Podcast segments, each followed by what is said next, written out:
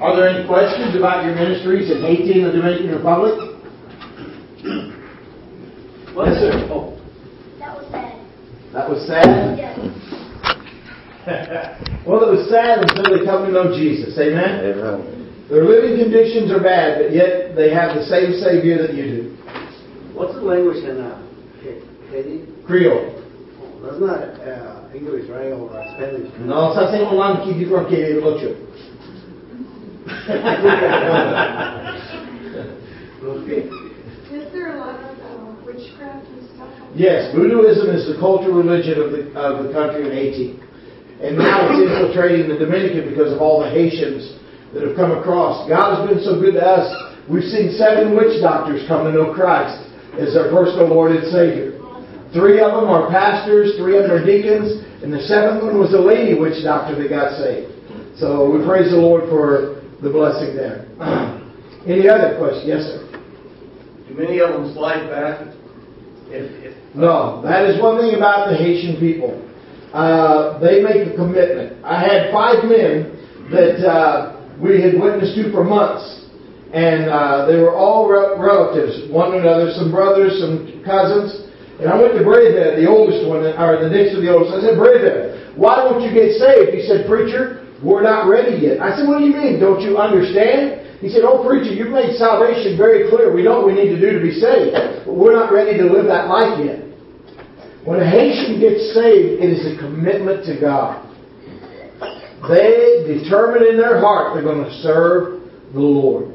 Uh, I don't say 100% of them, but a very, very high percentage 85, 90%. Yeah. how do you get them interested in it? If, if I was a witch doctor, I would think you'd be the last guy I'd want to talk to. Well, I go knock on their door. Nana Paul. Nana Paul's the last witch doctor, the woman witch doctor that was saved. Can, can I take a little time to share this preacher? Nana Paul, excuse me. I went to her house. We went there for uh, how many how many months, Mary? Three months, at least three or four times a week. We went to Nana Paul's house. I knock on the door. Nana Paul is the preacher. Can I pray for you? No, preacher, you can't pray for me. She said, I, she said one time, I heard what your prayers can do. And I said, Dan Paul, I can't do anything, but God can do everything. Amen?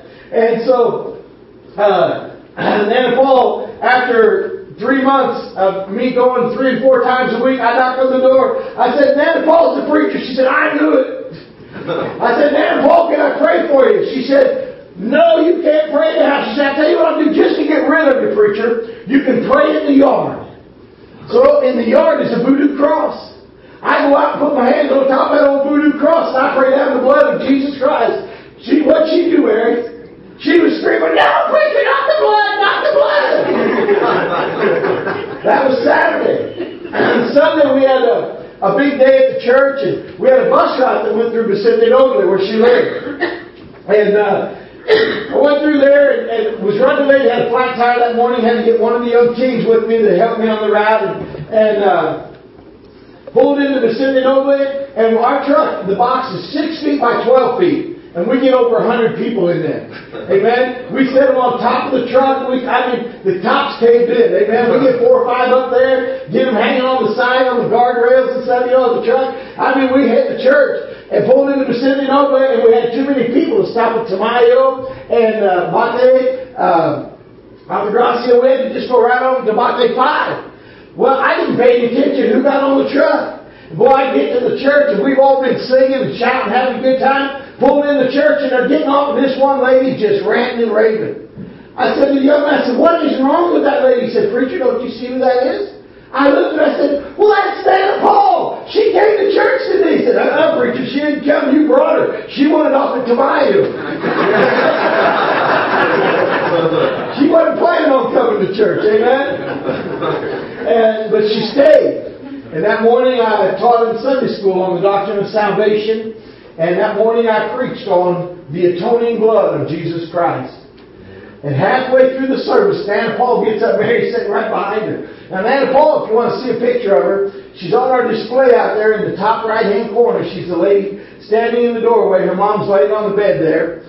And Nana Paul gets up and she started down there and sitting around. And Nana Paul, when she's smiling, she don't look happy. I mean, she's just one of those mean looking people. That's what I tell her all the time. But she come down that center aisle, and I acted like I didn't see her because I didn't know what to expect. Inside I'm praying, oh Lord, help me, I don't know what's going to happen here. And I preach over here a while, and I preach over here a while, and she kept coming. And she walked right up to the pulpit, and she stuck her finger in my face, and she said, Preacher, I want what you have. Amen. And had two young men. We teach our people to, to win souls and how to lead people to Christ. And I had two young men. I told her to go over there, and they took her outside the building. Now our building's about this size. It's about what 20 by 50 here. That's our auditorium. We get anywhere from 400 to 500 in there. Amen. Sardine City, but we have a good time. But this church was running a little over 300 at that, that time. And we have, uh, how many windows, Mary? I lose track. Four windows on this side. Three feet by four feet. Get as much air as you can through. Same on this side. Man Paul's out there and I'm just preaching away. I shouldn't have preached another word. Nobody's paying attention to me. They're all watching that door. Got a door right here. All of a sudden there was a blood curdling scream. It was Nana Paul. Ah! Just a blood curdling scream. Man, we didn't know whether she got saved or she just sacrificed one of those guys. All the people from this side of the church start running across. Haitians can do something Americans cannot do. They can get 300 heads out four windows. and but anyway, they would start running across, and in runs Paul, both arms up in the air, tears just streaming down her face. She said, I got saved! I got saved! I got saved! And uh, you said, well, did she really get saved? We took her home. I told Nana Paul, I said, Nana Paul, I'm so thankful you got saved today. Will we see you tonight at church? She goes, where are you going? What'd she make us do, Mary? She said, I gave my house to the devil. She said, we're going to go pray the devil out of my house. She said, you're not going anywhere. We still had about 40, 50 people on the truck. We all got off, went over to her property, went in and prayed over her property. While we're praying, she's carrying out all of her voodoo garb. Her I'd never seen her without voodoo garb. She had, a, had all of her robes, she had her magic books, her potions that she had made. She laid them all on the voodoo cross and set it on fire. Amen. People coming from all over saying, Nana Paul, Nana Paul, what happened? She said, I found out what the blood's all about. She said, I got saved today. And she has brought more people to that church. And she walks to church most of the time. And that's seven and a half miles one way. And she brings people almost every service, seven and a half miles. Yes, sir. I, I think you answered the question. I'm hard of hearing though. Um, I think this gentleman asked what their, uh, Creole. that, that's what they speak. Yes. Not the Cajun Creole. No. The Cajun Creole is considered illiter- illiterate French. The Haitian Creole is made up of 13 different languages. Oh, okay. The, the next question, uh, I spoke with you and your wife in the hall, and you told how hot it is there. Do, you, they have air conditioning by chance there? We didn't even have electricity. Okay. We didn't have running water. Okay. Well, we had running water every morning. My son and I would run down the river and fill our barrels, amen, and come back. But on the Dominican side, there is electricity, and your richer people do have air conditioning. But as you see, our people live in mud huts still. Most of them do. I saw that. I saw Yeah, they still live in mud huts. And then, of course, you get up in the mountain, it's nice and cool. But you got to realize that is where they were born, that's where they're raised. When it gets down to 70 degrees over there, they wear parkas. They're that cold. They wear parkas. Do you live in a mud hut? No, we actually bought an old Habitat for Humanity house that was 20 by 24. And uh, over a five year period of time, we built that up and we've now made that our home. Yeah. There's a, Can you speak to the state of things since the earthquake? Uh, Mhm. Is it repairing well or? No. No, they're living well. Yeah. Red Cross is living well. UNICEF is living well. Uh, it's sad. Uh, the people are still living in tents. What, Uh, what is your water like over there? Let me finish this question I'm sorry. People are still living in tents. Uh, when the earthquake happened, we took all of our support. We bought everything we could buy. We filled our truck. We had nine tons of rice and beans and oil. Headed to Haiti. And uh, what, about fourth trip, Mary? third or fourth trip, I lose track of things over time. Third or fourth trip, we got to the border to go from the Dominican side to the Haitian side, and there was the, the uh, Red Cross semis selling all their rice and beans that was donated to the Dominicans. Yeah. Then uh, with, uh, we went there one other time. How many of those new vehicles was there, Mary? Six semis with five on each semi. They were Toyota Land Cruisers, specially equipped, and each one sold for 180,000 US. They had 30 of them. I was told that they were buying 100. That's all from the aid money. Red Cross had one vehicle that a block fell on the hood and dented the hood. They took the vehicle and drove it up in the middle between buildings and took a picture of it as though the building had fallen on the, the truck. Red Cross didn't have a building damaged on their facility, on their compound. So, you know, there's been a lot of corruption. The only real work that's being done, and there is work being done, but it's religious organizations. Okay? Uh, I'm not saying Red Cross isn't doing anything because they are, but they're not doing it in an outward way that helps the people to rebuild. The thing that was sad to me was this. After all the waste of almost a year, there was still enough money in the bank, in the World Bank, to give each family that was devastated by the earthquake $37,000 to start over. Had they given the Haitians $10,000, they would have started over. They may not have had what they had to start with, but they would have started. Haitians are a frugal people. And they will take nothing and make something out of it. I love the Haitians for their desire to work, their ethic of work, their mentality of life. Now, death, it happens. And they look at death as a deliverance. But I'll tell you, they'll take nothing and they'll make something out of it.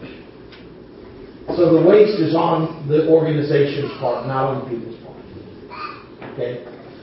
Uh, okay, now your question. Uh, what is the quality of their drinking water like over there? Is it decent? No, uh, my wife got typhoid fever from it by just drinking that much in a glass. And uh, that's one that we had a project. I was saying that uh, when we first went to Haiti, we didn't have running water. During the embargo in the 90s, we went through the embargo with our people. And during that embargo, an American organization, I don't remember the name of it now, came and offered us a project where we could come in and do something for our community to help. And they came in and said, we need water. I knew there was two springs up on the mountain where I go visiting, about seven miles away, that was putting out 10 gallon of water. Each spring was putting out 10 gallon of water every four seconds. Wow. Huge springs of water. And I took the organization up there, and they provided all the funds to buy the PVC for the project. We just had to dig the trench, found another organization that provided the tools. We had no money, so this organization gave us cracked wheat. And people worked, uh, was it two weeks, man? Two weeks they worked, and they would get so many pounds of cracked wheat and oil. Nobody went hungry. Every two weeks we'd rotate 250 people. And we dug the first trench was seven, a little over seven miles long and three feet deep. We built the two basins up there. Off of that, we branched off into another uh, direction.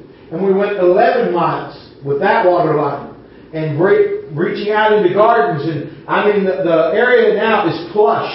There's gardens flourishing because of this water project. But most of all, there was good water, but still you got your people that get in there, cut the line, and wash their clothes right there in the water line. So the water's still contaminated.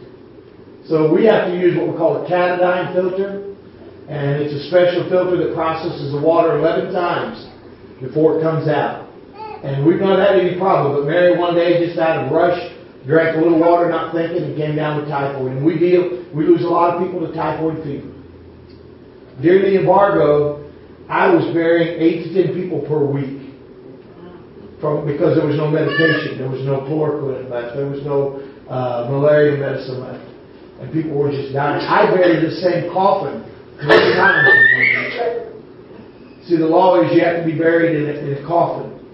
And so they would go and dig up the body, dump it out, bring the same coffin back with their family member in it. I buried the same coffin three times in one week. Yeah. Is there any other creature? We're going to use up the time today. Eh? Yes. What about transportation? There are vehicles. When we first went, they were pretty sparse, but now there's a lot more vehicles. So you can get a vehicle, but up in the mountains, it's all walking. Where we lived on the Haiti side, we drove to town, but when we got to the house, we parked our vehicle because everything was mountainous. You walked. If you had a motorcycle, you could go part way, and you had to walk the rest of the way. What kind of car was it? We our first one was a little Ford Bronco II. Uh huh. We we turned it into a Mack truck. Amen. What kind of uh, government, and does the government help you there? Are, are they always fighting you, or how's the government working with what you're doing? Well, on the Haiti side, it's not what it used to be. When you first went to Haiti, the Americans had liberties because they trusted us. Okay? But the new government and the new generation of Haitians, and don't take this wrong, please, but the new generation of Haitians have become a welfare mentality. They think America owes them, they think France owes them, they think Canada owes them, uh, all these things. And they don't want to work. They just want your older generation of people that we know, and the mountain people, they're hard-working people. I'm talking about those that live in the big cities that have no work, that have no place to go. Okay? And uh, it's more of a welfare mentality there. Uh, but uh, overall, um, the lifestyle is, is very difficult no matter where you're at. Okay? So, I- I've seen um, things about the the Philippines where they're trying to teach cleanliness and um, proper um, defecating procedures and things like that. What kind of sewer systems do you have? don't. You don't. Don't. Is that, because I know it it can also. Did you see the picture of the pig with the pig in it on the slides? I don't think so. The pig laying in the water, that was my wife and daughter just below the pig doing laundry. They started doing laundry and the pig just came in and wallowed in beside. so here's all their clean clothes in this muddy water. And I'm dying laughing, taking the picture and they're screaming, get that pig out of here! so, but no, it's, uh, the, their habits are better than what they used to be. In the areas where we've worked, we've tried to help in that area. My wife has a clinic. She has a ministry called Pass Me Not Ministries, and it works in that area. She deals with the uh, widow ladies, the true widows of the church. Uh, she deals with the elderly that their families have rejected them because they're not useful anymore. Uh, Christian schools that we've started because on the Dominican side of the border, the Haitians, most of them don't have birth certificates. The Dominicans will not recognize them as Dominicans, and the Haitians won't recognize them. They're people with no country. So they can't go to school or anything. So Mary got a burden about that. And, and her and my sister run the Pass Me Not part of our ministry in uh, educating those younger children now. Teaching them how to read and write and teaching them how cleanliness and things of that nature. But it's not going to be a chain that's broken overnight, you know. So, it was somebody else. Do they know how to read and write? Huh? Do they know how to read and write? On the Haiti side, less than 13% of the children and adults know how to read and write. Every January 1st is everybody's birthday that doesn't have a birth certificate, and that's 61% of the nation.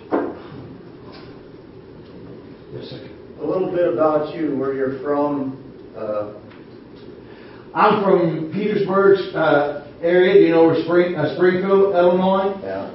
Just north of there. Uh, do you know where New Salem State Park is at? That's where we're from, right in that area. I saved on April 11, 1982. I was a religious man before that. I was uh, uh, in Lincoln Land Baptist Church. Before that, I was everything under the sun.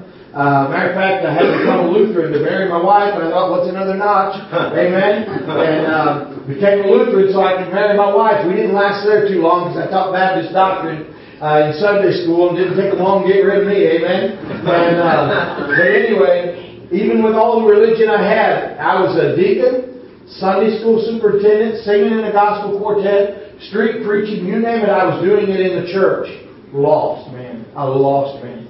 But on April 11, 1982, I put religion aside. And I took Jesus Christ as my personal Lord and Savior. Amen. Religion cannot save a soul. Religion appeases the soul. Yeah. More the conscience than the soul. Because the soul cries out for the truth.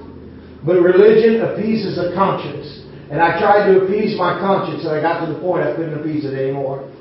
I had to be, I had to have the truth. And I, I remember that day I sitting in a pew on this side, and I had all my responsibilities. I didn't do one of them that morning. I sat there, I was the white knuckler. I don't know what my preacher preached. I knew I needed to be saved, but I was fighting it. The devil was telling me, you know, if you get saved, what's people going to think about you? All these years they thought you were saved. All these years they thought that you, you know you've done this great work for God, and now you're going to tell them you weren't even saved.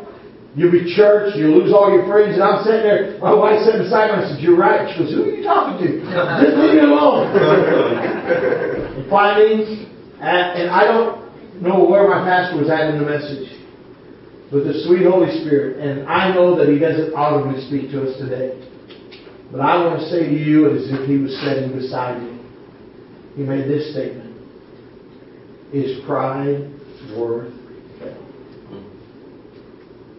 And I said out loud, No!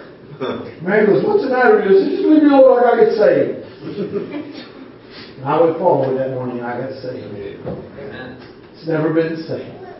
It changed my life. That was April 11, 1982. May of 83, God called me to preach. Left for Fellowship Baptist College, East Peoria, Illinois. And uh, graduated there in 86. God had called me to missions, didn't know where I was going. So I asked the Lord to put us in a brand new work to teach us how to start a church. And He sent us to Greencastle, Missouri, a little town of 385 people at that time. Now we've got to count all the coon dogs to keep the population up there. But uh, anyway, uh, helped start that church, and that's our sending church. And then uh, God, I went on a missions trip, February 1988, first missions trip I ever took overseas. And I had the worst attitude. I didn't want to go to Haiti. My wife didn't want me to go to Haiti. She had it figured out we either going to the Bahamas or Hawaii. Amen. As missionaries. And uh, I said, well, the zone was right, the region was right. Amen. And uh, but anyway, got down there, and God literally broke my heart. And uh, we had gone to call back, and I was so negative, and the man comes up, walking on his hands. His legs had been uh, cut off somehow, whether amputated or what, I don't know. And he wore off three fingers on one hand and two on the other from walking on his hands on them Rocky Mountains. And he asked me a piece of bread. And I remember saying, Lord, this is not the bread that he needs. But God, he needs the bread of life. And my heart was broken. I told God this. I said, God, you bless my job and I'll send two missionaries. and God said, I don't want two, I want one. 4.30 that morning out under a coconut tree. Brother John Bishop was with me. Out under a coconut tree. I gave my life to the Lord for the Haitian people. And it's been the most wondrous journey of my life. I thank God for the privilege of being able to minister to those people. You say, what kind of people are they?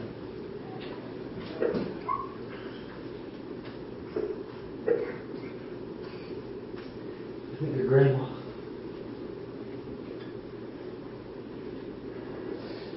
I had fallen off a mountain and dislocated my knee. Wore out six good Haitians, carried me off the mountain, amen. And brought me home, they splinted it up the best they could. And then walks Grandma.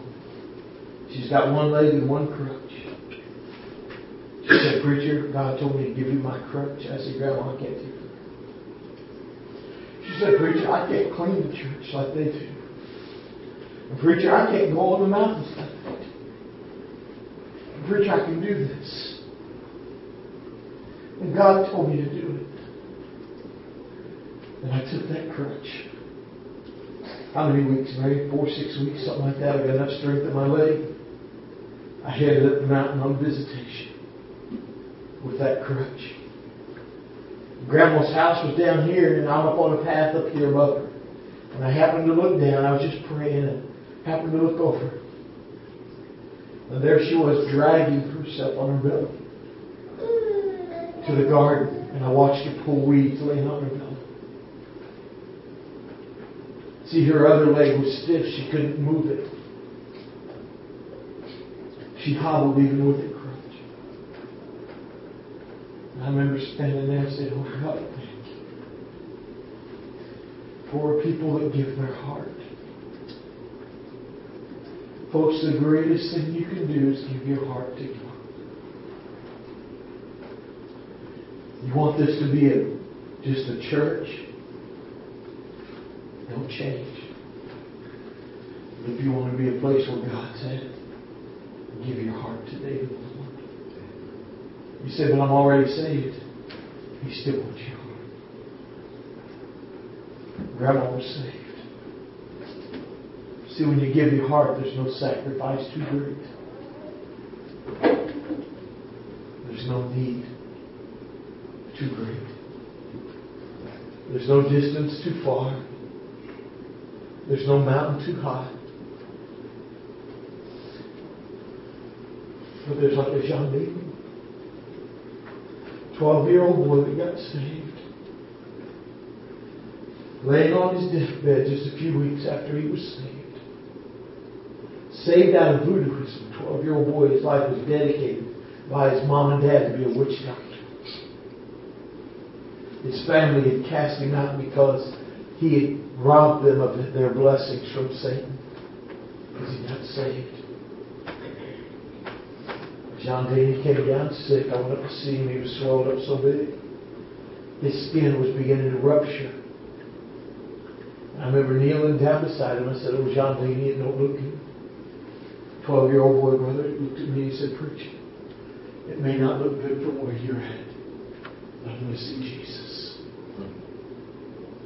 I'm going to see Jesus. I began to weep uncontrollably. And his hand slipped into mine and said, Oh, preacher, don't weep for me. Weep for my mom and dad and my grandma and grandpa. Weep for my brothers and sisters. That they be saved. He said, Preacher, when I die, promise me you'll preach the gospel. 12 year old boy. Went home. Told him I'd be back in two days. I had to run an errand in town the next day. Two o'clock that morning. The runner comes off the mountain preaching. John Danny's really bad. Usually took a little over two hours to walk that mountain. I made it an hour and 15 minutes. I went in that mud hut. Went in that back room. Anyway, this little boy, his stomach ruptured. The stench. Oh, it stunk so bad. His hands were swollen. His face was swollen. And I knelt down to grab his hand, and again that swollen little hand slipped into mine. I said, Oh, John Danny, I got to know, do you know that you know that you're saved? He looked up at me with a smile. He said, Oh, preacher, I'm going to see him. I'm going to see him. The last words that John Danny said to me after I prayed with him preacher, I'm going to, I'm going to save a spot for you. Right beside me. I can't wait to get there. To know that you can know and have that assurance of your salvation. Oh, there's people that doubt every day that say you can't know. It's a lie. You can't. Amen. Because see, our God's so great, He promises to keep us. He promises to present us faultless. John Danny passed away. I went home. Next morning, I went to the church 4:30 to pray. Here's this little casket. Lord, was it that long, Mary? About that long was John Danny's body in. And I begged to, oh God.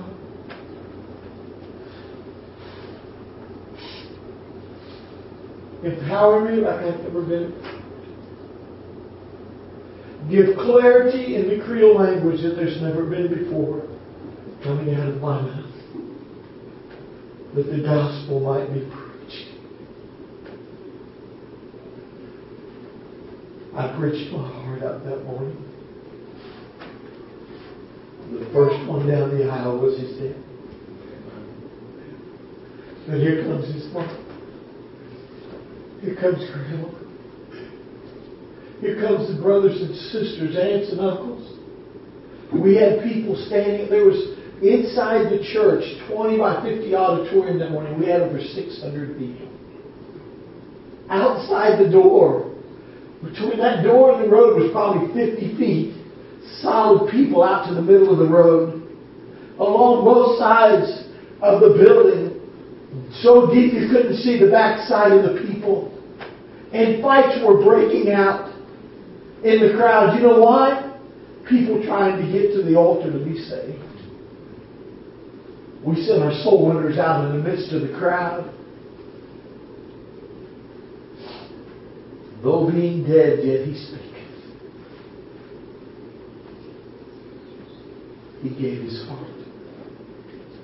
Grandma gave her heart.